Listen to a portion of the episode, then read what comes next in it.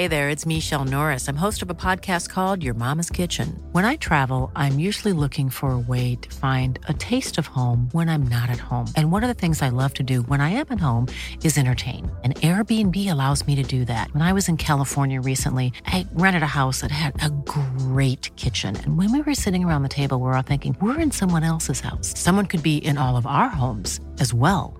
If you have a home, but you're not always at home, you have an Airbnb.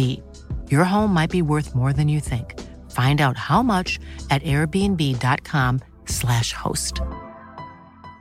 Hey, I'm Ryan Reynolds. At Mint Mobile, we like to do the opposite of what Big Wireless does. They charge you a lot. We charge you a little. So naturally, when they announced they'd be raising their prices due to inflation, we decided to deflate our prices due to not hating you. That's right. We're cutting the price of Mint Unlimited from thirty dollars a month to just fifteen dollars a month. Give it a try at mintmobile.com slash switch. forty-five dollars up front for three months plus taxes and fees. Promo rate for new customers for limited time. Unlimited more than forty gigabytes per month slows. Full terms at mint mobile dot com.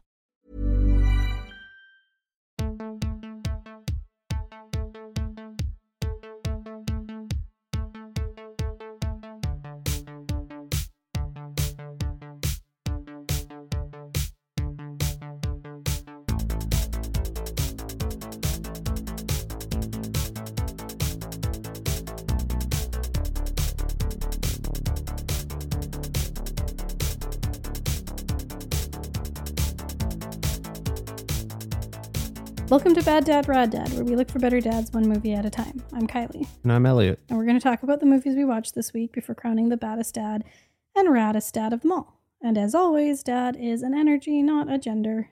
I'm still alive. I'm still Whoa, here. Oh, that's good. Um, still getting over being sick. Uh, definitely turned a big quarter from uh, last episode. But we're still being careful. Still masking. Still being precautious. Um... Yeah, just doing our best. It sucks, but we're we're get, we're getting through it, and it's gonna be great. Really, again, just to reiterate, worst week ever. Not only was it your birthday week, but Barbenheimer is something we've both been excited for for so long, and uh, just to have it coincide at the same week as getting sick, I hate it. I hate it as well. But on that note, we are going to do a Barbenheimer exclusive episode that is going to come out just a few days from the time that you're listening to this. If you're listening to this on the Thursday that it drops, we're going to release our Barbenheimer episode on Sunday, July thirtieth. And we have a poll going as of right now, which is Sunday, um, on whether it should have spoilers or not. And it's looking like people want spoilers. So it'll be a, not a deep dive. It'll be like a regular episode, but we mm-hmm. might talk a little bit more specifically about things in Barbie and in Oppenheimer, and it'll be just on those two films, and it'll come out a on Sunday, July thirtieth. So get out there, experience the Barbenheimer. If you haven't already. And uh, join us on Sunday when we drop our Barbenheimer exclusive episode. We watched a lot of smackaroonies this week. Six of them. We're going to cover them all right here. And I kicked it off with a mystery movie pick. I chose the nineteen ninety-six action-adventure thriller. Two of those are your least favorite combo when it true. comes to films. But I chose The Rock. It was directed by Michael Bay and a whole slew of writers on this thing. There's uh, David Westberg and Douglas Cook, who wrote the story. Uh, they also wrote the screenplay along with Mark Rosner. It stars the late and great Sean Connery as John Mason, Nicolas Cage as Stanley Goodspeed, and Ed Harris as General Francis X. Hummel. Synopsis: a mild-mannered chemist and ex-con must lead the counterstrike when a rogue group of military men led by a renegade general threaten a nerve gas attack from Alcatraz against San Francisco. When I'm sick, I like to watch stupid, silly action movies because it's just really simple, real basic, and just fun and dumb. So I wanted to throw this on because I was sick. Uh, what'd you think of The Rock? Okay, when this first started, I was not here for it. First of all, the opening scenes look like it's going to be a war movie. Mm-hmm. And I was like, what war movie are we watching? And I know I've been kind of in a war book era. Mm-hmm. Like, I read The Things I Carried by Tim O'Brien, and then I read The Wars by Timothy Finley. But those are anti-war war books. And I was like, what war garbage are you making me watch? Then it says directed by Michael Bay. And I'm like, the guy who did Transformers? Elliot, what are you making me watch? um, so I was a little unsure, but uh, I liked it. Which surprised me, because I could not, I felt like I couldn't get a read on you throughout the movie. So I'm glad it netted out with you enjoying the time more than not enjoying the time. So what I'll say is, for me at least, and I know you've seen this movie a lot, it was kind of like two movies. There's all the mm. stuff before they get into Alcatraz, and then there's the Alcatraz stuff. I didn't much care for anything before they got into Alcatraz. Like our, our protagonists get into Alcatraz. Correct. And it it's so funny because I haven't watched this in such a long time. And I watched this a lot as a kid. Probably too much, I'll say. But it's like our bad guys get to Alcatraz, and then we just leave them there for what feels like at least an hour of the movie while we set up our good guys eventually getting to Alcatraz. Yeah. This movie's pretty long. It's pretty long-winded. It is too long. That's the thing. I, I enjoyed it watching it because I'd never seen it before, but I think I would get really bored on a rewatch when I know where it's going. Um, there is a car chase that should be taken out entirely or reduced significantly. And it would have improved the movie for me. I just find like the part before Sean Connery and Nicolas Cage are like properly doing what they're going to do, it's like a different film. It's like a, like, let's figure out who this guy is. And like, I, I just feel like that part could have been, for me, reduced. Mm-hmm. No, I agree. Revisiting it now, it just could have been tightened up a little bit more. Once it gets to the like Alcatraz stuff and the more like contained narrative and like contained set, I found it pretty thrilling. Yeah. Um, and we're in like a Nicolas Cage era right now. We watched two Nicolas Cage movies this week. And we were going to watch three because we had plans with a friend, with some friends, mm-hmm. um, which we canceled because you're sick. Um, I kind of like him. Yeah? What yeah, about I him? He, I think he's funny. I think he's just like so over the top and silly. And I think if you look at him from that camp perspective, he's pretty fun. Uh, yeah. He's got so many lines in this that are like gut-bustingly funny. Yeah. There's only one person that can Nicolas Cage, and that's Nicolas Cage. There's not very many actors that have that sort of eccentricity to them that just works across many movies. Yeah, it was really fun. And I think having like Sean Connery as a straight man to that. Um, yeah. It was pretty, pretty great. I was a little disappointed in Hummel's story because the movie is set up with him mm-hmm. and they set him up in a really interesting way as almost like a Thanos type villain where you're like, I don't agree with your methods, but I understand your argument. Mm-hmm. I understand why you're doing this. And I felt like that was really dropped. And like, and that's where it becomes like, um, and not that I've seen that many Michael Bay movies, but where it becomes what like I associate with my perception of what a Michael Bay movie would be, mm. which is action over story. Yeah. Um, and I really wish that there had been some resolution to like the concerns that Hummel has that seem very legitimate. Mm-hmm.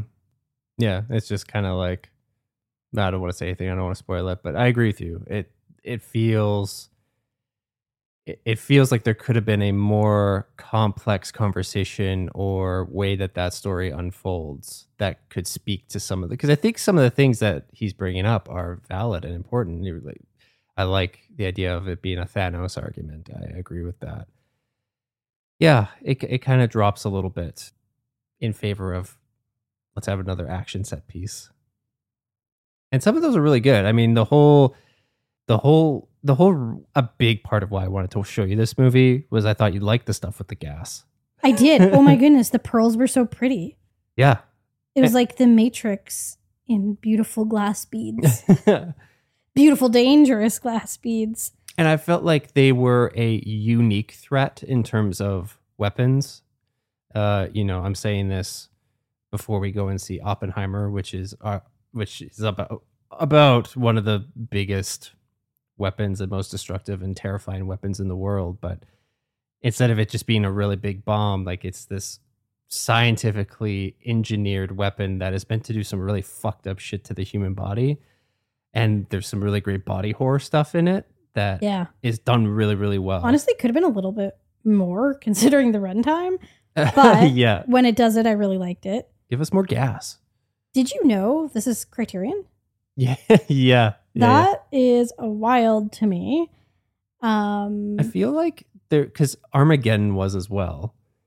I feel like there was a period oh. in Criterion's past where it's just like, if something was popular and a lot of people liked it at a time, they're like, oh, well, obviously it's got to go into the well, collection. I mean, we've talked about this on the show before. I think it was in our episode that we did um, in Halifax last year, but like when we did House, um, where one of the questions was like, that we had was, how does a film become a Criterion film? And I'm going to read from their website again. We've read this before, but I know we have some new listeners, or it's been a long time since that episode.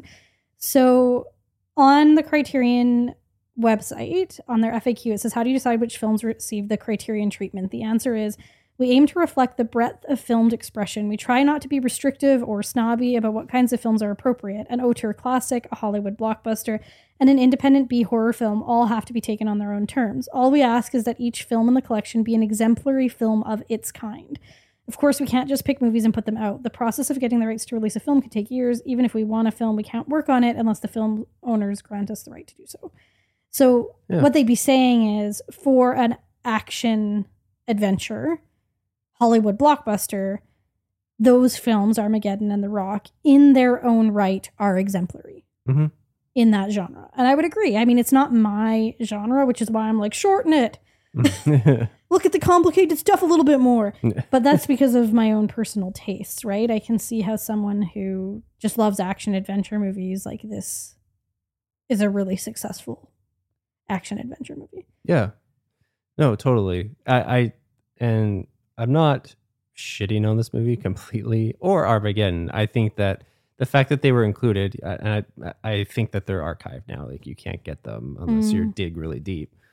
But uh, that makes sense. And I appreciate that they celebrated those films. I mean, Parasite is no independent film, and that very quickly got a Criterion release. But that's because it is just this really notable, I guess it's not really a blockbuster, but it is this really big, well-known, notable film of the time. Uh, so I, it deserves to be in there as much as The Rock, I guess. A question I had for you when we were watching it was, did they actually film in Alcatraz? And you didn't have an answer for me. No. Do you know the answer now? No. They did. Right. Almost entirely, which the studio didn't want. Um, but according to IMDb trivia, which I've learned this week is not always reliable, but I hope that this is true, that Michael Bay insisted that they shoot in the real Alcatraz because, quote, I gotta shoot on this island because this island is so fucking bitchin'. Jesus Christ. What a nineties thing to say. I gotta shoot on this island. This island is bitchin'. Um, also, apparently, I think this story is really cute because I quite like Sean Connery, despite knowing very little about him and having seen very few of his films. I guess Michael Bay and Disney, that's who made the film? Warner Brothers? I don't know. Uh, I think it's like Buena Vista or something. So like Disney. I think. Yeah, Disney. Okay. They were having some tensions um, and they were wanting to get involved. And so Michael Bay was going to go have a big meeting with them about it. And it was going to be quite difficult. And Sean Connery was about to go golfing, but he was a producer on the film. And he's like in his golf attire and he sees Michael Bay and he's like, where are you going? And Michael Bay's like, oh, I'm about to have a very like difficult conversation with the studio. And Sean Connery's like, I'm coming. And then he goes to the studio and he insists that, quote, Michael Bay is doing a good job and should be left alone. Leave the boy alone. Leave the boy alone. That's some Rad Dad energy. That's great. I and I I'm just picturing Sean Connery in, leave the boy alone. In like a in like a polo.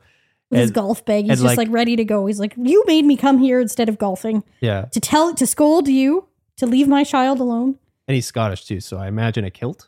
Probably a kilt. Yeah. Yeah. And a little jaunty cap. Yeah, and like on one shoulder, he slung his uh, golf clubs. On the other one, set of bagpipes. Absolutely. Um, one last piece of trivia that, when I read it, really didn't surprise me. There is a famous director that we often have complicated feelings about who was an uncredited screenwriter on this film. No. Do you know who it is? Complicated feelings. Think of Nicolas Cage's lines in this movie and think about which screenwriter. Joss Whedon? Nope. Good guess, though. Complicated uh, feelings. I don't know. Quentin Tarantino. Really? It tracked for me. As soon as I read that, I'm like, oh yeah, this script feels like feels like it has like some essence of him in it. Like he's not fully in it, but... Aren't you a chemical freak? I'm a chemical super freak, actually. Yeah, like that feels... that feels like the kind of Quentin Tarantino work that's going on in Grindhouse. Mm-hmm. You know, when or like um, From Dusk Till Dawn, like that kind of thing. And I was like, yeah, yeah, yeah, that makes sense to me. And honestly, I thought a lot of the dialogue was really funny. So yeah, they like some of the shit that they make Sean Connery say is stuff you would never imagine Sean Connery saying, which makes it pretty hilarious. And then Nicolas Cage just adding his flair to stuff is really great. You know, I have complicated feelings about Ed Harris just because of... Have you ever seen the video of him doing press for A History of Violence? And he kind of like loses his cool at one of them. And he just like starts getting really violent and like throws a glass and stuff. And it gets gets really uncomfortable. Uh, if I have, I don't remember it. And it sounds really uncomfortable. And like I would hate it. And I don't know if there's anything else surrounding Ed Harris. I haven't I haven't looked that deeply at it. But that aside, I I actually quite like Ed Harris as an actor. I think he can turn in some really effective performances. I'm thinking more recently of him in The Lost Daughter. Yep. Um, yeah, yep. Westworld I, too, you know. Westworld. I like him here as well. And I, I think and I think that's the thing too, is that I think that he does a really good job here. And like we were saying, I just want to go a little bit deeper. Okay, this is funny. I was I, I just looked up his Wikipedia to see if it says anything about him being like pee pee poo poo, and it doesn't. That mm-hmm. doesn't mean he's not, but mm-hmm. it doesn't. But what it does say is that New York Magazine once described him as, quote, the thinking woman's sex symbol. Thank you. If you are an intelligent woman, Ed Harris is your sex symbol. That's weird. That's really weird. I'm a thinking woman, and Ed Harris rattles my bones. And if you're a thinking woman, he'll rattle yours too. Get in line. Ed Harris. Thinking ladies. Weird, weird, weird. Uh, this is not a thinking movie. No, not really. I last thing I'll say about this, the music kind of slaps. And as a kid, there's some more emotional um, pieces throughout that used to like kind of get me welled up in certain in certain parts of the film. But there's one particular piece in this that is very Pirates of the Caribbean-y. Yeah, and I, I mean, props to me. I was like, did Hans Zimmer do the score? Because there's a bit that like it's almost the same as the but it like doesn't quite soar the way that like the Pirates of the Caribbean score does. It kind of goes back down again. Um, but it kind of makes you want to see Sean Connery run like Jack Sparrow. Yeah, zipline his shackled hands and um and then as he turns back, be like, you'll remember that you'll always remember this as the day that you almost caught John Patrick Mason. Oh, yeah. Uh, you know, this uh, scratched the itch that I had, uh, and I'm glad that we got to watch it. Wouldn't revisit it a ton. I if, didn't hate it, but I don't want to watch it like every year or anything. Yeah, I think, you know, maybe in ten years if I'm sick again, we'll throw it. We'll throw it on. Uh, how'd it make you feel? Honestly, it was like pretty thrilling, silly fun. Yeah. You? Uh, could have enjoyed a bit more if there was a little bit less. Okay, we went in a very different direction. If you're a thinking person, this next movie is for you. Wom- woman or otherwise. So after you said to me, I like to watch dumb action movies when I'm sick, I was like, well, let me pick. Let me pick the headiest. Yeah. I did, to be fair, I asked you ahead of time if it was okay.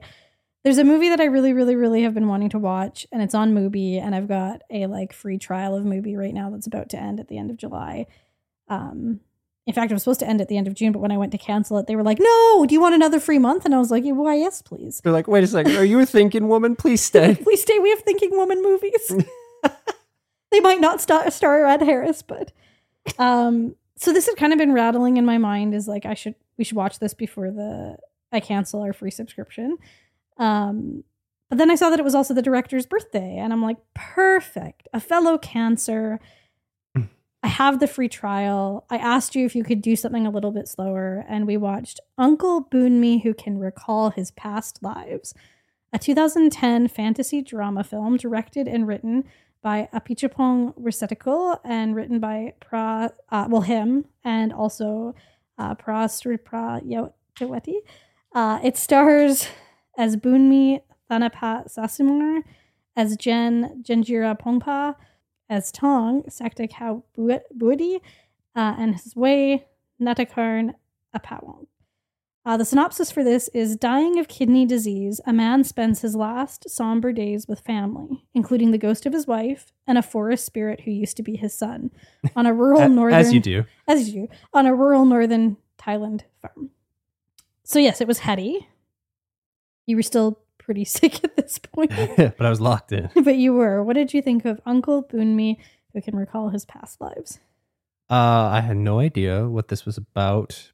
But after a certain character shows up on screen, I'm like, oh, that's the poster. I've seen this artwork mm. before. It's very striking.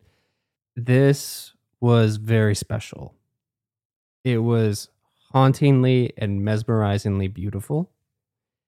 You likened it to like three directors, which I thought were very good in terms of the filmmaking and the and the feelings that we got from this movie. I didn't write them down. I forgot to write them down. But who were they? Kogonada. Um, yeah, I said Kogonada in terms of like this kind of thoughtful, reflective, lingering warmth that also has like a depth and complexity of feeling. Uh, Kelly Reichardt in terms of like slow cinema and like using the landscape and the soundscape of the landscape, and then Lynch in terms of like just jarring imagery, dreamlike and, quality, yeah, surreal. Now, I don't always feel good doing that. It was more of like a point of reference for me, because I feel like being like, oh, he's like Reichardt and Lynch and Kogonada actually reduces the complexity and individuality of um, uh, Risetikul as his own filmmaker. Yeah, I hear you. I wanted to bring, I I agree with you. I wanted to bring that up because I think that if this is your first step, first time hearing that name or first step into the filmography, I feel like if any of those three directors resonate with you mm. at all, I would say that this is something that you should seek out. Yeah, I would agree. Yeah. I was kind of like, oh, there's, I'm seeing elements that I really love in other filmmakers, but put together in a new way. And I mean, Risetikul has been working for a really long time, so it's certainly not that like he's not doing his own thing. In fact, like this film is unlike anything I've seen. Mm-hmm. While I was like, oh, there's elements of it that I see in the types of films I like. Like it is, this film demands patience of you. And mm-hmm. if you don't have the patience to give it, then you're probably not going to enjoy it. But if you allow it the time and patience that it's asking, damn, will it reward you. Mm-hmm. And I could see myself on like the wrong day and time, or if I saw this in the theater and there was a pee pee poo poo audience, mm. being unable to like really sink into what it's offering me. Mm-hmm. But like when I was watching this, it kind of drew me in, and the and the longer I watched, the more it drew me in, and it just like wouldn't let go of me. Even after the film was done, I just like couldn't stop thinking about it. Yeah, it's been sitting with me as I've been isolated in my little room.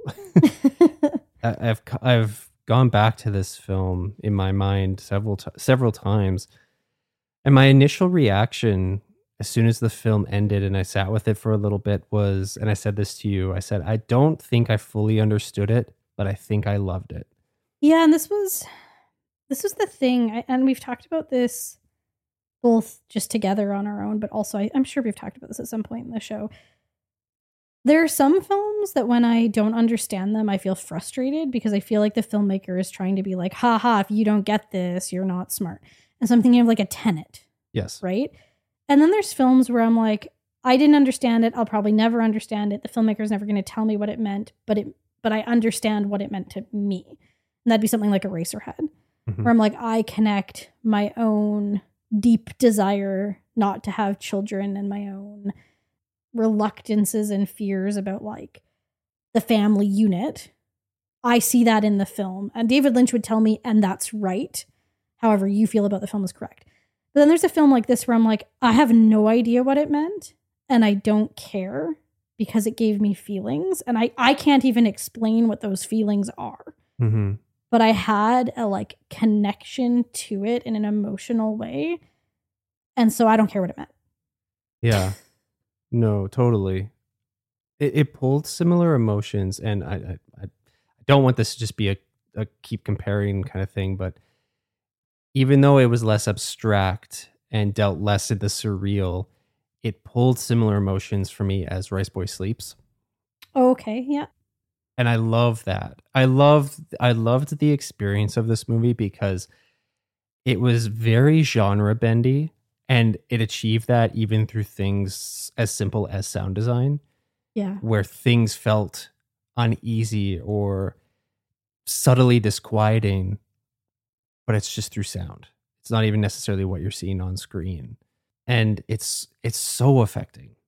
There's a couple, um, like, so first of all, there's the Rotten Tomatoes, like, critical consensus. And then a film critic who I think they've said what I felt better than I could. So I'm just going to quote them. Mm. But the Rotten Tomatoes critical consensus, first of all, this was the Palme d'Or winner, which is like, I didn't know that. And I was like, whoa. We watched two of those this week. We did. Um, and the other one, I was also surprised to hear that that was a Palme d'Or winner. Yeah. Um, so the Rotten Tomatoes critical consensus is languorous and deeply enigmatic. Palme d'Or winner Uncle Boonmee represents an original take on the ghosts that haunt us. Now I'm all about the ghosts that haunt us. So yeah. I liked that one. But also this one I thought was really, really beautiful. So it's from the film critic Su- uh, Sukhdev Sandhu. And they say, it's barely a film, more a floating world. To watch mm. it is to feel many things. Balmed, seduced, amused, mystified. There are many elements of this film that remain elusive and secretive, but that's a large part of its appeal. Recidical, without ever trading in stock images of oriental inscrutability, successfully conveys the subtle but important otherworldliness of this part of Thailand. I really like that. I the idea of it being a floating world. Yeah, I was just really taken with that language because that feels correct to how my experience of watching the movie was. Yeah. And it's it just sits you in this floating world. Like uh, many of the sequences in this are longer, lingering moments of people just talking, people walking, people experiencing the the landscape or the setting around them. It's really con- contemplative and quiet in moments. And like I said, disquieting in moments. So this is the other cool thing. There are a couple things that Recidical has said about the film that are like known. And I want to watch it again now knowing this. So the film um, was shot on sixteen millimeter and there's six reels in it. And each one is a different cinema style. Subtly. Like it's not meant to feel sharply shifting. And so I don't know if this is all of them. There are th- four. that are that are mentioned in uh, what I found online. So old cinema with stiff acting and classical staging, documentary style cinema, costume drama, and quote from the director, my kind of film when you see long takes of animals and people driving. um, but that it's like got these shifts in film style. And he said that the film itself is about dying traditions. Like that is what the movie is about. Mm. And the reason he shot it on sixteen millimeter is because of that. Because shooting on film is a dying tradition. So he said, uh, this is a quote from him, when you make a film about recollections and death, you realize that cinema is also facing death. Uncle Boonmee is one of the last pictures shot on film. Now everybody shoots digital. It's my own lamentation. Mm. There's a meta-ness to this as well. I might be, I might be kind of digging deeper than I need to, but if you use the language of dying traditions, I feel like that's a little bit of a dual meaning in that it's the literally the these traditions that people have dying with them, but also this film does highlight traditions around dying. Absolutely, yeah. So there's kind of the yeah the dual meaning to that. Um, I also was reading a little bit about how, um, say, like a Banshees of Inisherin, there's a lot going on here on an allegorical level about the history of Thailand um, and its relationship with Laos and um, its like relationship with communism and war. Mm. Um, that, as someone who doesn't even really know the history of Canada, um, mm-hmm. I'm missing out on. And and I love a film that has all of those layers, and yet you don't require them to appreciate the film. You know, mm-hmm. I think that's really, really cool. Yeah, like I kind of, when I was kind of searching for some words to describe the film, I just, it, it kind of, I kind of described it as just a, u, a unique take on saying goodbye to one life. Mm. Um, and that just felt so true for so many of of the different characters throughout this. And, you know, whether you're, you're the person who is dying or you're losing somebody, you're transitioning into the next life mm-hmm. and what your life looks like after that.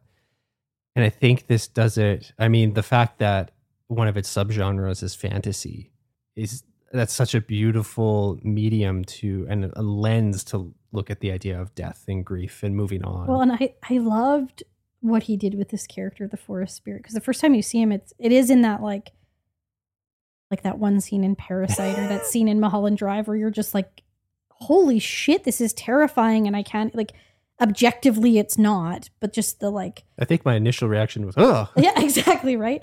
But then later on, it kind of shifts into something different. And I have this quote from the director as well, which I really love. He said, "I was old enough to catch the television shows that used to be shot on sixteen millimeter film. They were done in studio with strong, direct lighting. The lines were whispered to the actors who mechanically repeated them. The monsters were always in the dark to hide the cheaply made costumes. Their eyes were red lights that the audience could spot them."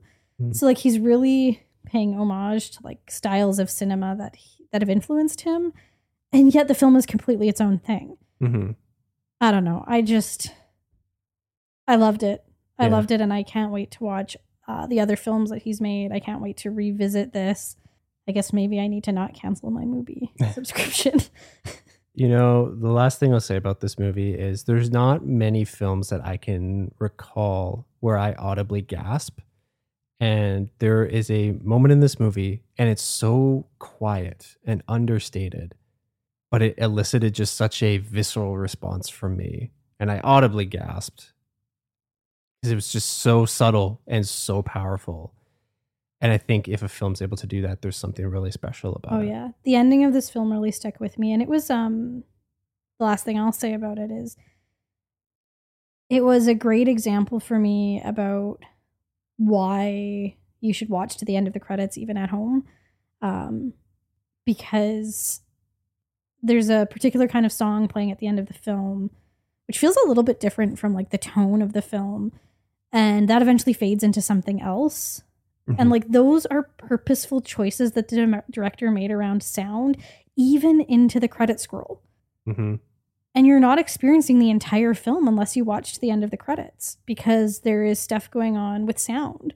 And even though the credits are in uh, a language we can't read, um, it's still that experience of like looking at all the labor that went into the film and hearing the sounds and taking some time to reflect. And I just think it's so important. And you're somebody who introduced that tradition into our film watching, because it was something that you did. And like, even if you uh, got stuck in your isolation room forever, um, you, I would continue to do it. In mm. fact, when I went to Barbie on my birthday without you, big sad, all of my friends knew that you don't get up during the credits when you're watching a movie with me, even though you weren't there. It's so great. If there's one thing that I'm happy to have imparted onto you, is uh stay till the end of the credits. Yeah.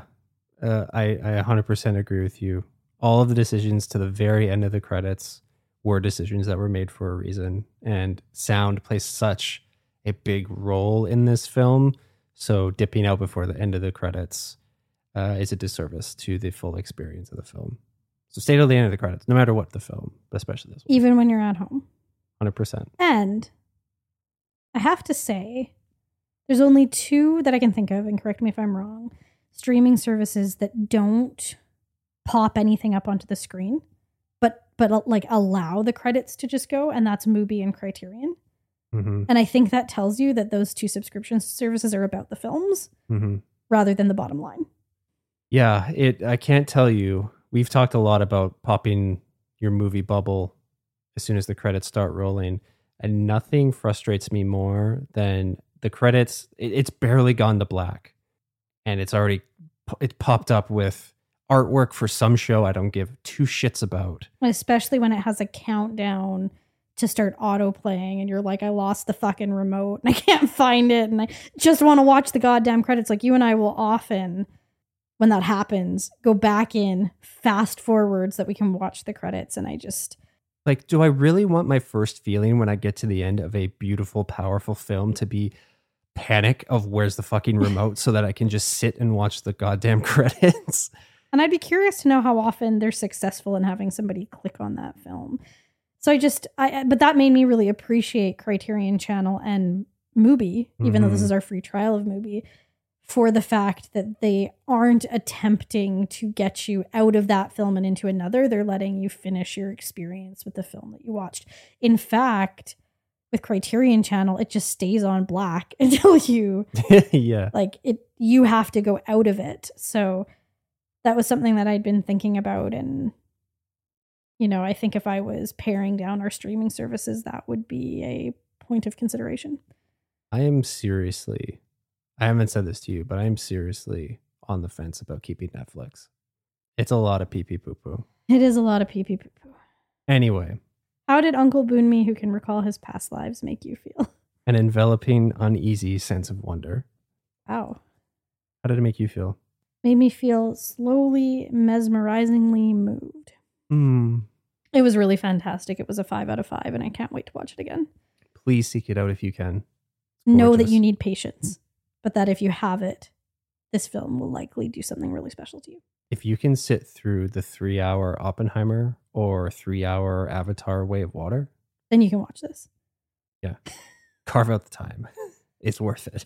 All right. You had a mystery movie pick. A lot of mystery movie picks this week because we couldn't go to the theater, yeah. despite having many movies we had wanted to go to in the theater. Uh, I I thought I was going to get my pee-pee slapped for this one. Um, I'll explain why in a second. But I picked the two thousand six biography drama history film Marie Antoinette. It was written and directed by Sofia Coppola, and it stars Kirsten Dunst as Marie Antoinette, Jason Schwartzman as Louis the sixteenth, Uh, Molly Shannon as Aunt Victoire, and Shirley Henderson, aka Moaning Myrtle herself, as Aunt Sophie. Uh, a retelling of France's iconic but ill-fated queen, Marie Antoinette, from her betroth- betrothal and marriage to Louis the sixteenth at fourteen, to her reign as queen at nineteen, and to the end of her reign as queen and ultimately the fall of Versailles. I forgot she was fourteen. That is icky. And nineteen when she dies. Like, also awful. Yeah.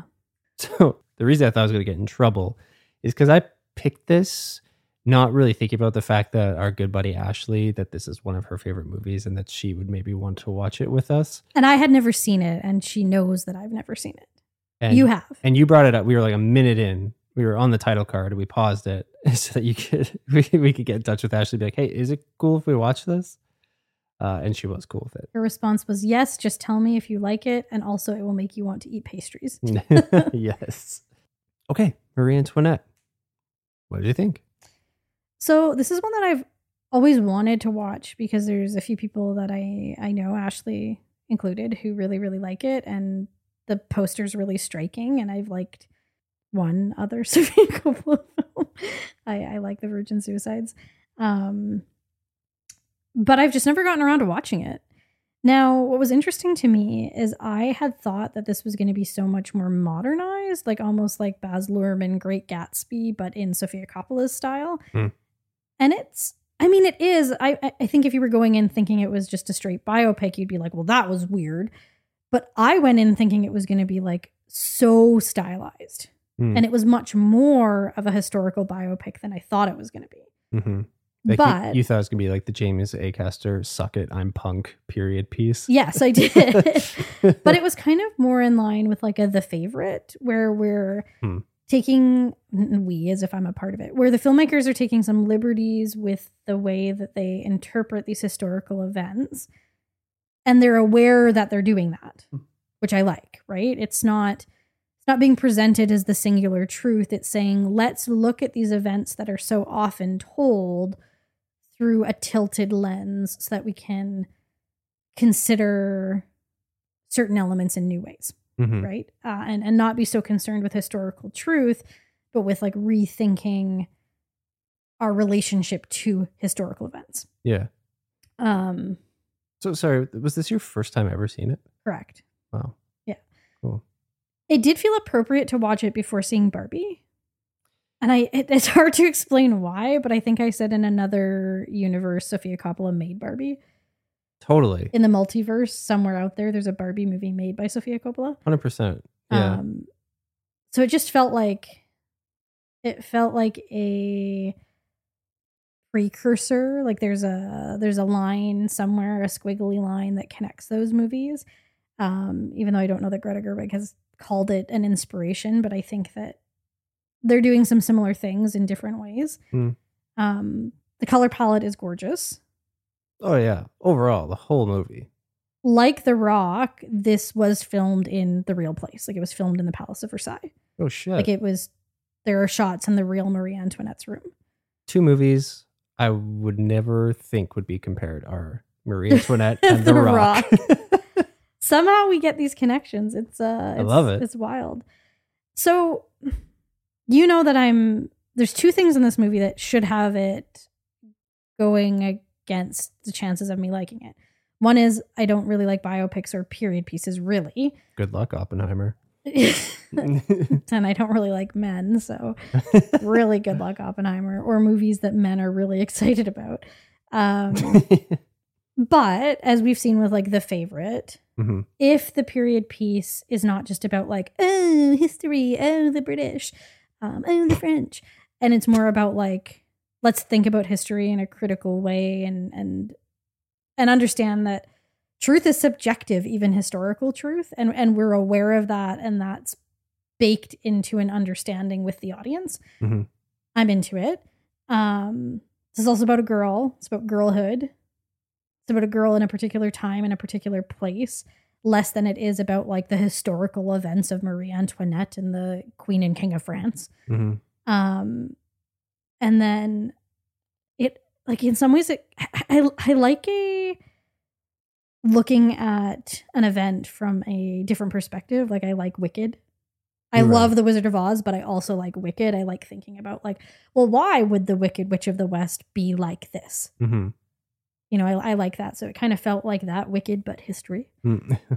Now, the other thing I really hate, we've talked about this before, is a film set in another country, particularly when it's like historically relevant for it to be set in that country, where the actors don't speak the language of the country, because Marie Antoinette would not have been speaking English in an American accent throughout the film.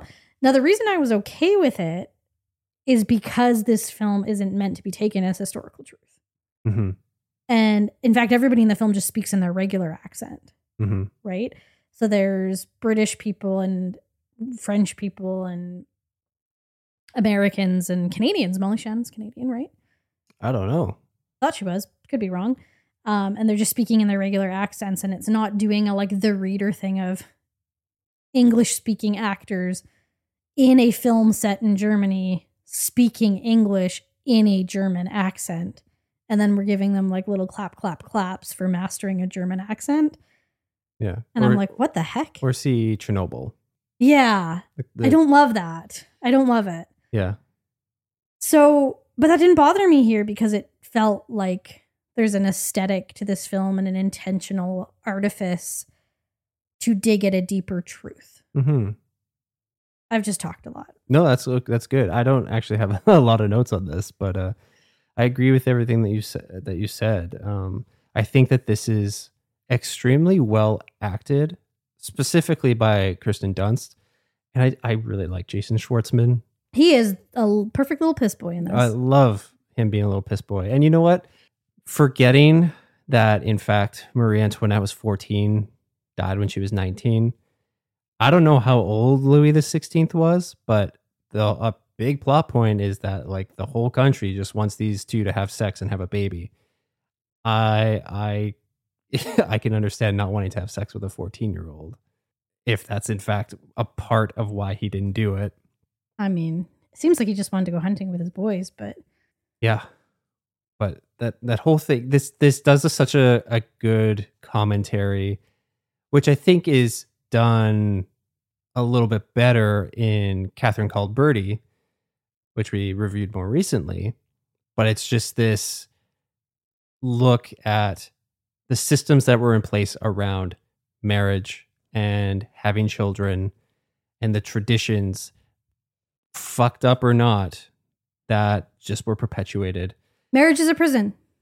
one hundred percent. Uh, Louis the sixteenth was fifteen. Uh, so... They're just babies. That all of the country are just like, you two, hurry up, babies.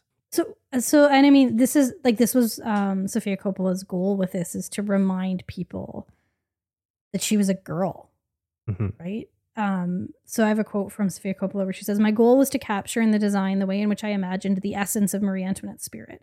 So the film's candy colors, its atmosphere, and teenage music all reflect and are meant to evoke how I saw the world from her perspective." Mm. And then on the question of like the truth of history, um, this is from Wikipedia, which is a lot more reliable than IMDb trivia. Um, Coppola suggests that her highly stylized interpretation was intentionally very modern in order to humanize the historical figures involved. She admitted taking great artistic liberties with the source material and said that the film does not focus simply on historical fa- facts. It is not a lesson of history. It is an interpretation documented but carried by her desire for covering the subject differently. Hmm. I didn't think about that. The fact that, because the music rips in this. Oh, yeah. Um, but I didn't think about the connection that the music is the kind of music a young person would listen to.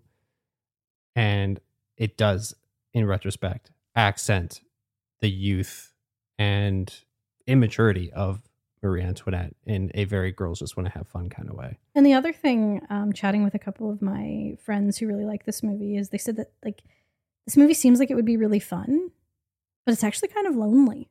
Yeah. Like she's really lonely. Like she's separated from her family. She's got this press- pressure from her mother back home to like be the queen and consummate her marriage and have a baby. And she's got this pressure from her, like the people of France.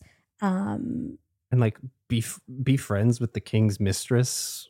Yeah. Like all this political like, stuff she doesn't really understand. And then she's not even connected with like her new husband. And there's these parallel scenes on a balcony um, at two different points in the movie that I think really highlight the loneliness of the figure of Marie Antoinette, and thinking of her as this like girl who's been displaced from her home with all this pressure put on her. I think Sofia Coppola did a really good job in like just asking viewers to think about that part of it, um, and, and how that might connect to like our modern understandings of girlhood and the pressures put on, on girls and, and women. Um, and I also thought the ending was really sad. Like I it, it didn't end the way I thought it would end, and I mm-hmm. and I thought it was a really powerful ending. Yeah. So I I liked it a lot more than I, both more and differently than I thought I would. Yeah, I haven't revisited this many times. I think the first time I watched it, a teacher threw it on in social class. Weird. Just I don't. I even, mean, not weird if you if you have the, the conversations we just had, but I, I doubt you did. No, I I very much think it was like, I'm putting this on because I need time to mark stuff. Yeah. So we didn't have any conversations about it, and then I feel like I've only revisited it once before this week, uh, and it was years and years ago. So it was really great to revisit it, and this is a period piece I quite enjoy. It has a lot of the elements I quite like that that lead me to liking things like A Knight's Tale, Catherine Called Birdie, and other things like that. I watched A Knight's Tale once with a friend who was obsessed with Heath Ledger, and I did not like it, but maybe I need to give it another go. I haven't seen it in a long time. It might be pee pee poo poo, but I just remember it being really stupid, silly fun. Stupid, silly fun. It will, this movie will make you want pastries. Oh my God. And that is a very sad thing when it's your birthday week and you don't really want to go out and get pastries to eat by yourself because your partner is sick and can't even taste anything. Um, so big shout out to my sister who does not listen to this podcast, who dropped off Nanaimo bars, which is one of my favorite desserts. I think they're vegan Nanaimo bars, uh, which is great. And and I've been uh, not totally pastryless. I don't think that's a pastry. Totally dessertless throughout this time. I have one little piece of trivia before we cap our conversation. There's this scene in the movie where Marie Antoinette is being serenaded, and you were like, quite, uh, we had a little like funny quip about it. Do you know who she was being serenaded by? Hmm. The band Phoenix. Oh man, Listomania. That used to be your ringtone when you called me. Actually, might still be, but I just never have my phone volume on. Do you know why it was Phoenix? No. Sofia Coppola is married to the lead singer. Oh, no shit. Yeah. Thomas Mars, is that his name? Yeah. Yeah, she's married to him. Oh. So, trivia. Mostly trivia for, for you, Elliot, because you like Phoenix. There you go. Cute, cute little, cute little insider information. Damn. There you go. Sofia Coppola likes French stuff. Yeah, Phoenix is a French band. Yeah.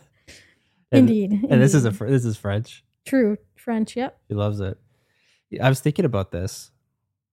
Uh, this is just a tangent now. In this alternate universe where Sofia Coppola made Barbie, it's French, and I feel like Barbie could be Kirsten Dunst. I also think it could be Scarlett Johansson, hmm. because of like Lost in Translation. Mm-hmm. in that in that case, then Ken would be Bill Murray. Ken would be Jason Schwartzman. No, I no Alan would be Jason Schwartzman. Yeah, yeah, yeah, yeah. Totally. Oh man. Yeah. Okay. How did Marie Antoinette make you feel? It made me feel surprised at the tone and moved by the empathetic historical viewpoint. Mm-hmm. How did it make you feel? It gave me a serious craving for cake. So deep. Let me eat it.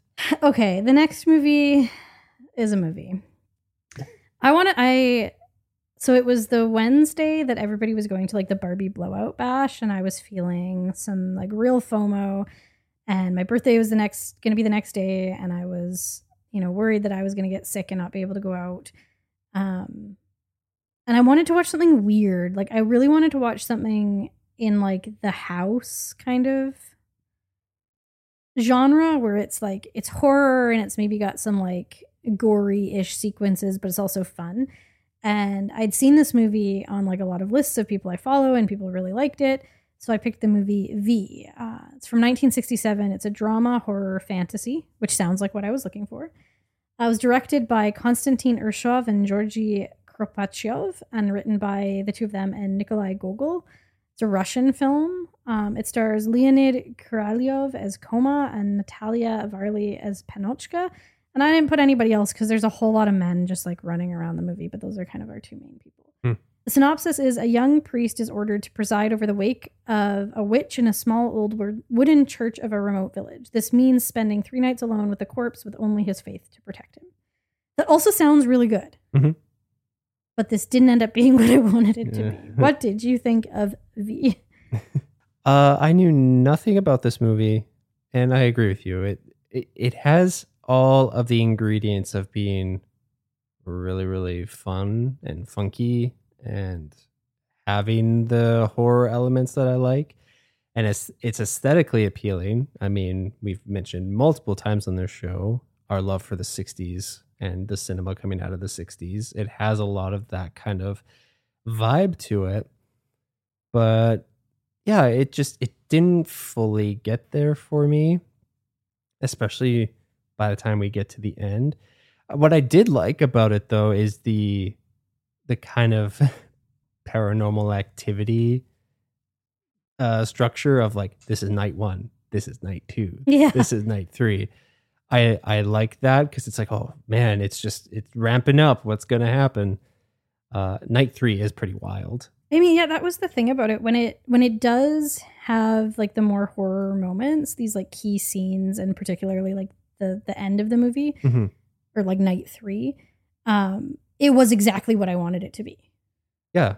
And it was like weird, and it had like really great practical effects that were like really unsettling and like playing with tempo and size. And, and I thought that was really great. And it made me like appreciate its place in the canon and like how some filmmakers that we've seen that, that we really love their films were likely inspired by this movie. Mm-hmm. But the overall film was a little bit too like pastoral for me. There was too much of the, he's in the village, mm-hmm. just like scared, and not enough in the church with the corpse. Yeah. um, but then I, when I watch it and I think, imagine seeing this in nineteen sixty-seven would have mm-hmm. blown your mind. Yeah. I, I agree with you though. Like watching it now, especially through the lens of us having watched some really incredible witch stuff. I mean, through Suspiria, through The Witch, through The Love Witch, and stuff like that, which just feels like it does it a little bit better and focuses on the quote unquote right stuff for me that just resonates and works really well, especially when telling witch centered stories. Yeah, this was, pastoral's a good word. Like, get it, get me away from all these piss boy monks that I've that I hated from the very beginning of the little movie. Little mushroom cats. I, I hated them so much, and you never grow to like them. At least I didn't. Yeah, and there is some creepy stuff here, and there is unsettling stuff, but it just it it it just overall all right for me. Yeah, I felt the same way. Like I would rewatch that night three scene like on YouTube or whatever. Yeah. Um. And I'm glad you mentioned The Love Witch, because watching this just made me want to re-watch that. Mm-hmm. So I appreciate how The Love Witch is a modern film that's paying homage to films like this. And I so appreciate what this film was doing at its time, but I would never watch it again. Yeah.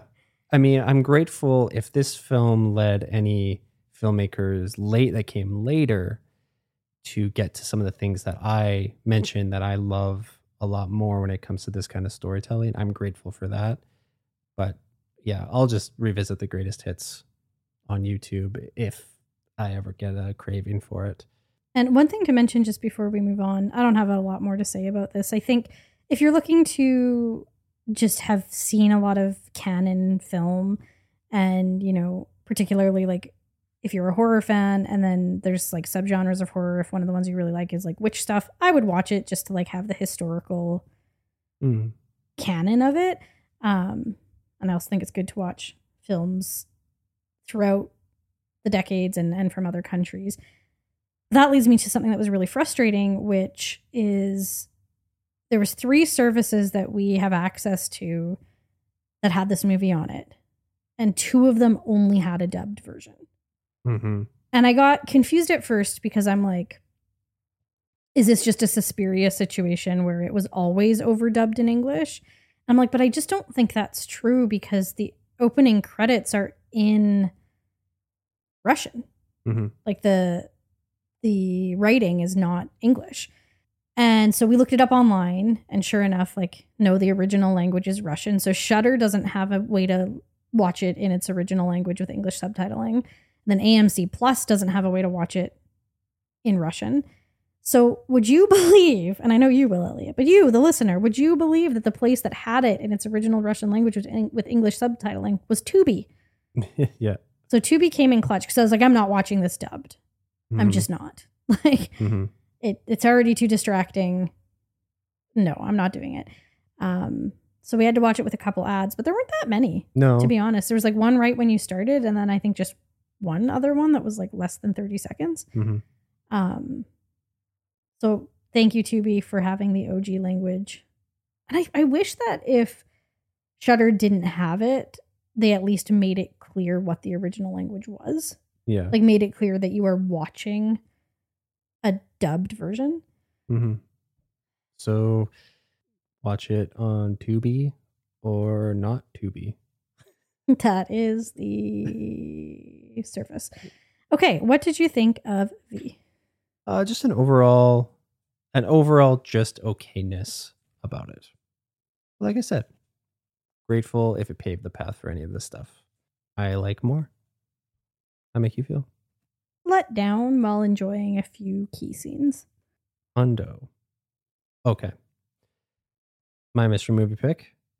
I chose the twenty eleven horror mystery thriller, The Cabin in the Woods. Uh, we were talking about this recently, and I think it was still top of mind. So I'm like, I want to revisit this sucker. It was directed by Drew Goddard and written by Pee Pee Poo Poo, Joss Whedon, and Drew Goddard.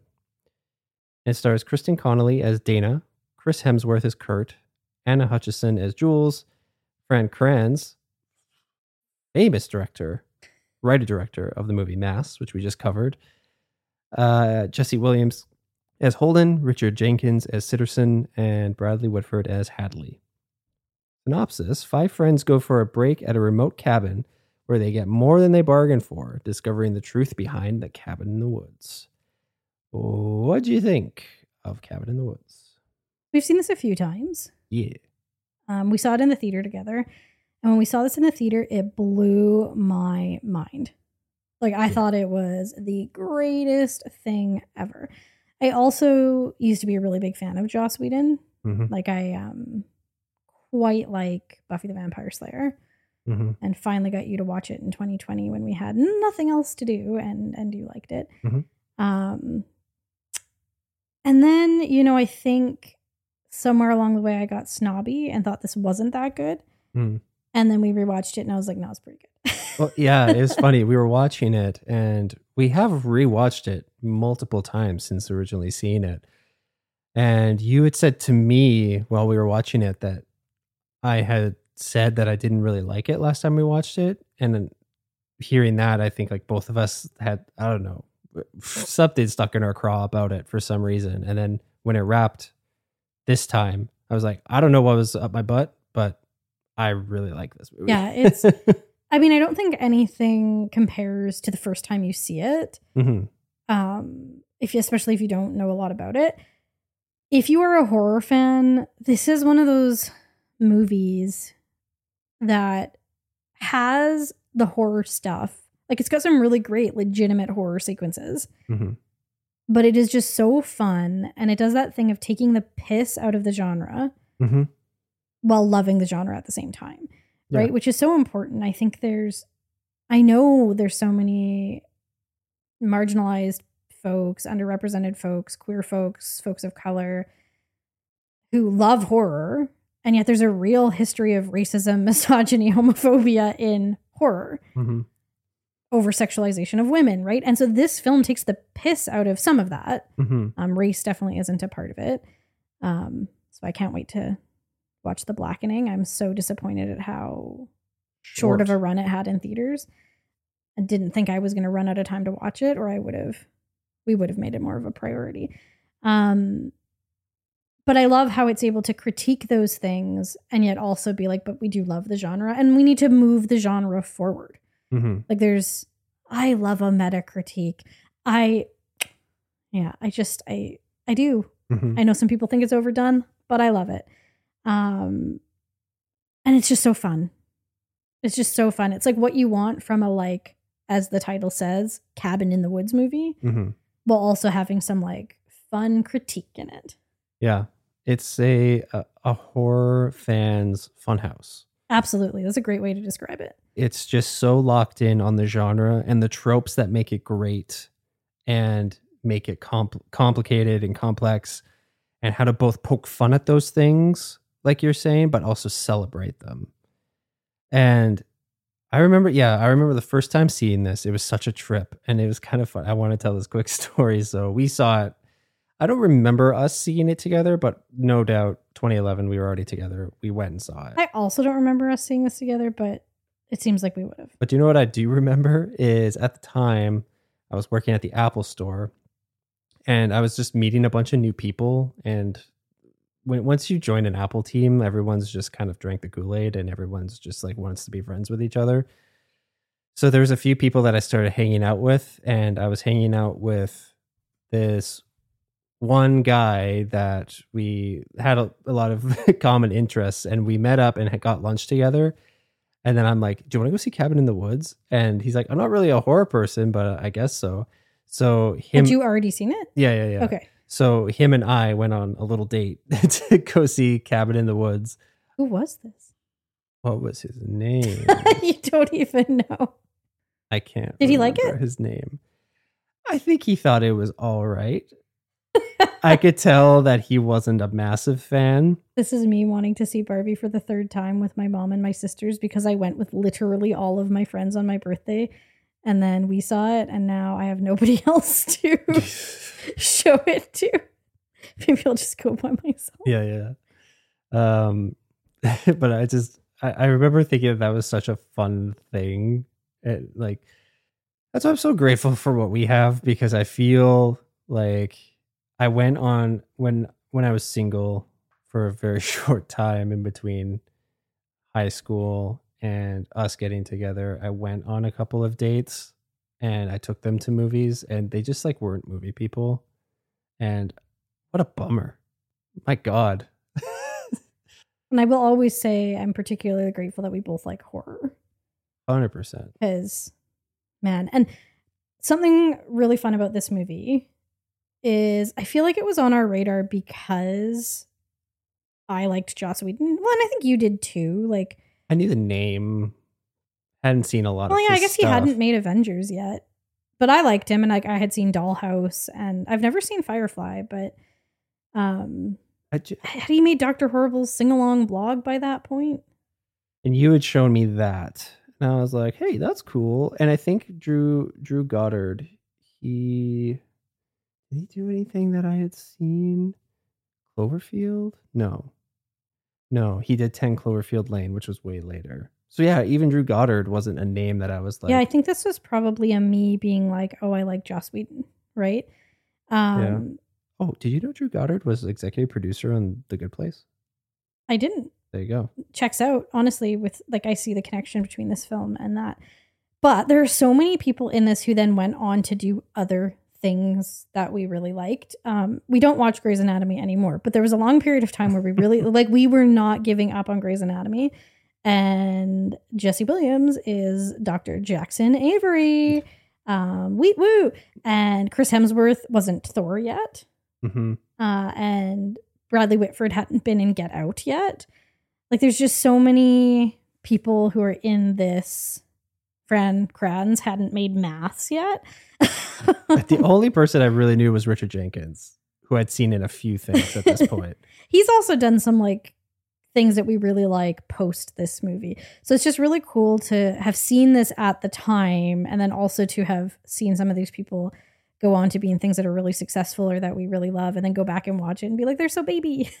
Like they're so new in their careers, and it's just really cool. Uh, Joss Whedon is also playing with a lot of the cast that he usually uses. Um, like many of these people were in shows that he made. He likes to do that, especially some of the more background characters in the lab who we didn't name in the cast, but uh, they're in Buffy and things like that. So, mm. um, yeah, it's just fun. It is fun in the way that like Until Dawn and The Quarry are fun. Yeah. And I think this as a video game in that style would be so fun, mm. where all those fun Easter eggs for horror fans that happen later in the film, if like you could play different versions of this out mm. with like, depending on what the characters pick, Man. would be so fun. Yeah. Yeah. It'd be really good. Cause yeah, I was saying while we were watching this or after it ended that you could take the the world and the logic and the background that's that's developed in this film and the and what they do with the horror genre, and you could apply it to any and all movies, all horror movies that exist. And it's fun to think of it that way, that this the Cabin in the Woods world applies to all horror movies. And I mean, if you think about the people in the lab as the directors, mm-hmm. and you think of the thing that shall not be named as the audience. Yeah. Right. Um, I think it's really compelling. And then and then there's even like a, a sense of like cultural, spe- like the understanding of horror as a culturally specific thing. And I am so fascinated. I know I've talked on the show about it before, about horror as a way to track like cultural um, and national unease. Mm-hmm. So like, you know, as vampire horror films become more popular during the AIDS epidemic, as um, zombie and apocalyptic things become more popular as the world becomes more aware of climate change, right? Like these things are so endlessly fascinating to me. And this film has a light, like it's, it's light and it's fun, but understanding of that. Mm-hmm. Yeah. I, I don't want to gloss over. I just want to go back to your video game idea. Trademark Bad Dad, Rad Dad, because that's a really good idea of, yeah, one of those kind of choose your own adventure horror games. Because those two games, they're not incredible, but they're really, really fun. I think they're incredible. They're really, really fun. Um, so disappointing when you make it to the end and then die. Well, but like also the thing is the replayability on those games is very limited. Whereas this is true, but I feel like it's replayable in the way that like watching a movie like this is rewatchable, where wherein you might want to take a long break from it. But I feel like I'd be ready to play Until Dawn again now because it's been so long that I don't really remember it. True, but I feel like it, with a Cabin in the Woods kind of thing, you could oh, you, endlessly replayable. Well, you could, because there's so many different paths that you could take and things you could encounter. And you could just keep adding patches and D L C to it of new paths and adventures, because that that sort of story just lends itself so well to that. Brilliant idea, babe. Thanks. That's all I'll say. I'm also, I'm all about the connections this week, every week, but this week in particular. Would you like an Oppenheimer connection? Sure. So, you know, I don't want to say too much about the specifics of the film, but the film does start in a lab type setting, a science-y type setting. So Drew Goddard was inspired to make this movie in this particular way with that element by his life growing up in New Mexico, where he saw researchers and scientists just going about their life normally. And yet he knew and they knew that every day they were working on nuclear weapons. Mm. And he found that like disturbing, that like they could just live so normally while working on these things that could destroy the world. Mm. Um, and that's part of where his inspiration for this came from. And like, and the attitude of of Bradley Whitford and Richard Jenkins. That's interesting. It is, isn't it? And like, that's the thing that I'm most curious and interest, intrigued about with Oppenheimer is just this ex- exploration of like how fucked up this thing that this man created is. I mean, I think it goes there. I've, I've uh, Letterboxd put out a cute little like interviewing people who were doing Barbenheimer. And I was looking at the comments, and people, a lot of people said they wish they had done Barbie first because Oppenheimer is so dark. I've heard. And they couldn't appreciate Barbie because they were in a bad headspace. I've both heard and seen through people I follow on Letterboxd and online that just like, they walk out of, like, people are just walking out of Oppenheimer kind of dead-faced. Not feeling good. And they just, they've had to delay writing reviews and expressing what their feelings are because they're just like, Jesus Christ. I mean, we're doing, in theory, a double feature the day we're seeing Oppenheimer. It's not Barbie, but we'll see. We'll see how it goes.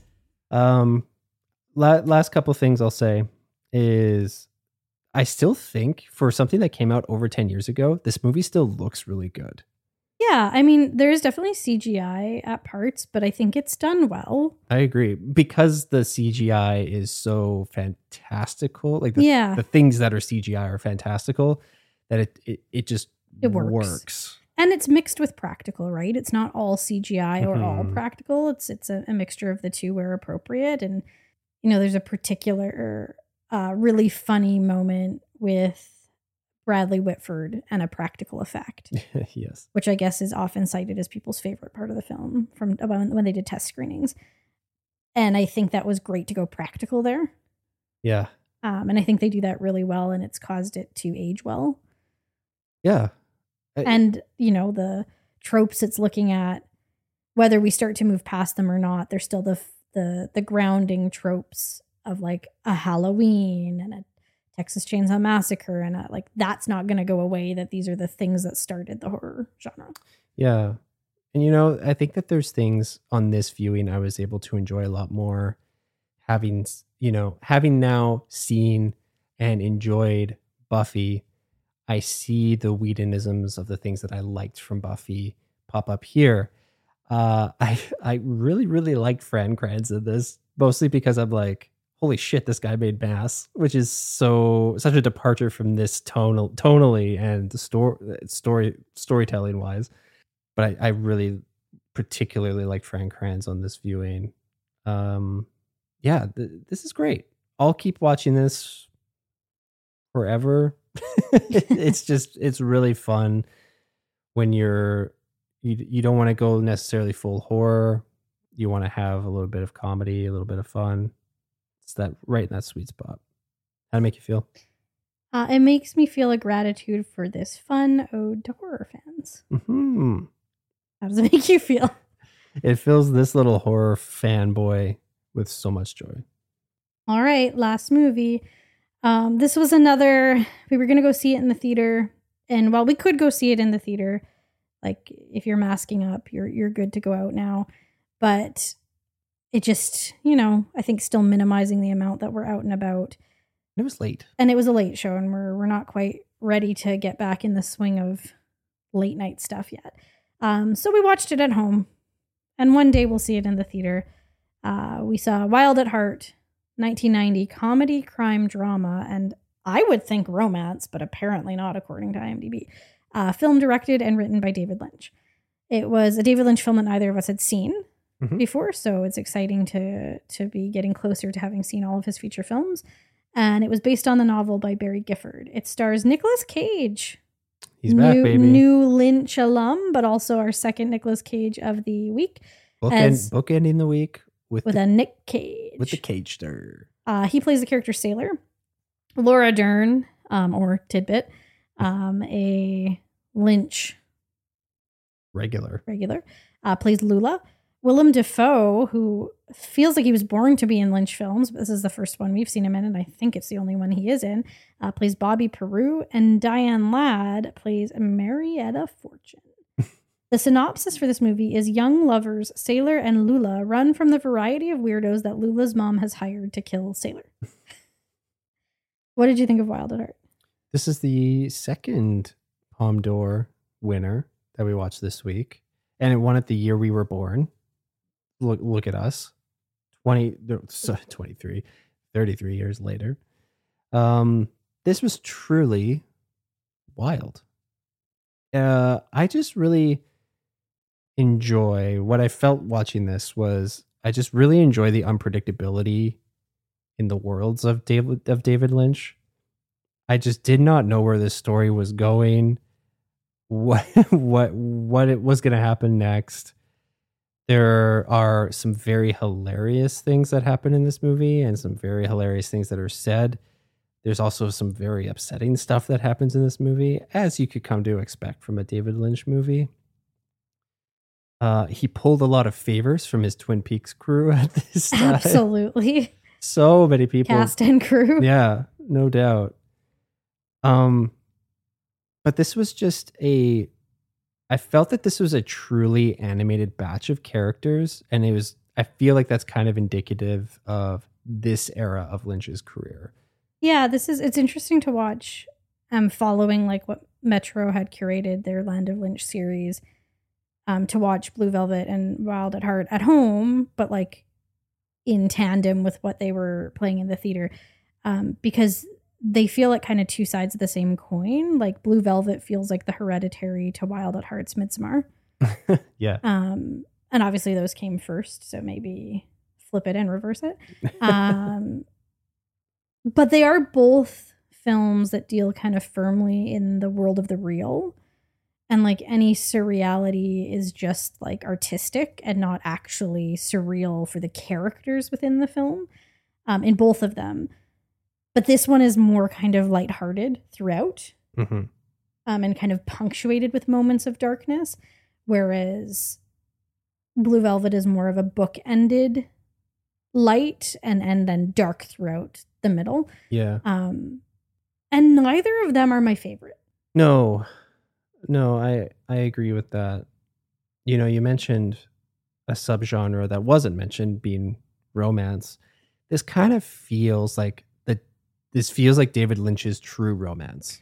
one hundred percent. When we were watching this, and True Romance came out later, right? Uh, I think, it's yeah, like yeah, yeah. mid to, like, I feel like it came out significantly after this in nineteen ninety-three. So this comes out first. And I mean, I haven't seen like Natural Born Killers, which I think has some similar things going on. But I was like, oh, this is the same kind of idea as True Romance. Like two young lovers who are just obsessed with each other and they're just getting themselves into dangerous situations, but they love each other and that's what matters. And then there's all this violence in between. But the core of the story is like the wild, sexy love between these two characters. Right. Yeah. And I think I like this more than True Romance. Yeah. And I think now, having watched True Romance, True Romance more recently, I would revisit Wild at Heart more yeah. often than True Romance. Like True Romance, it has a couple moments where I'm like, oh, that's dated in terms of its like language use. Yeah. Unfortunately. And and it's got a lot of boobies. Too many boobs for me. And like yeah. I've I've seen most of David Lynch's films, and he certainly has erotic moments. He certainly has sex. There definitely is a lot of violence against women in his movies, although um, like it often feels like a critique of that, like looking at that. But this one I was just like, there's a lot of lot of nudity. Yeah. And I mean, Laura Dern is super baby, but she also, like, she's the M V P of this movie. I love, there's just so many moments of her going going beyond ten. Like going to ten and then taking the next step in terms of performing and overperforming. And that's, those are the kinds of things I like when Lynch pulls those out of his actors, of just go, like, I'm thinking in Mulholland Drive, the scene where they're, uh, when it's all of the filmmakers and like Justin Theroux around the table and the guy drinking the coffee, and it just goes off the rails. And I love that he pulls a little bit of that from Laura Dern in this. And then he also just implores Nick Cage to just be Nick Cage. Yeah. Nick Cage in a Lynch film, real good. Real fun. Like, Nicolas Cage is ridiculous in this, and it's really a ride that I enjoyed. I have a quote from David Lynch that I like. Mm-hmm. About this or just about this? Okay. No, about this. Um, so he said that uh, this movie to him is a really modern romance in a violent world, a picture about finding love in hell. Um, and he was attracted to a certain amount of fear in the picture as well as things to dream about. And so it, according to him, seems truthful in some way. Truthful in some way. Um, yeah, sure. Uh, I get it. But it's, yeah, it's focused on that idea of love. Yeah.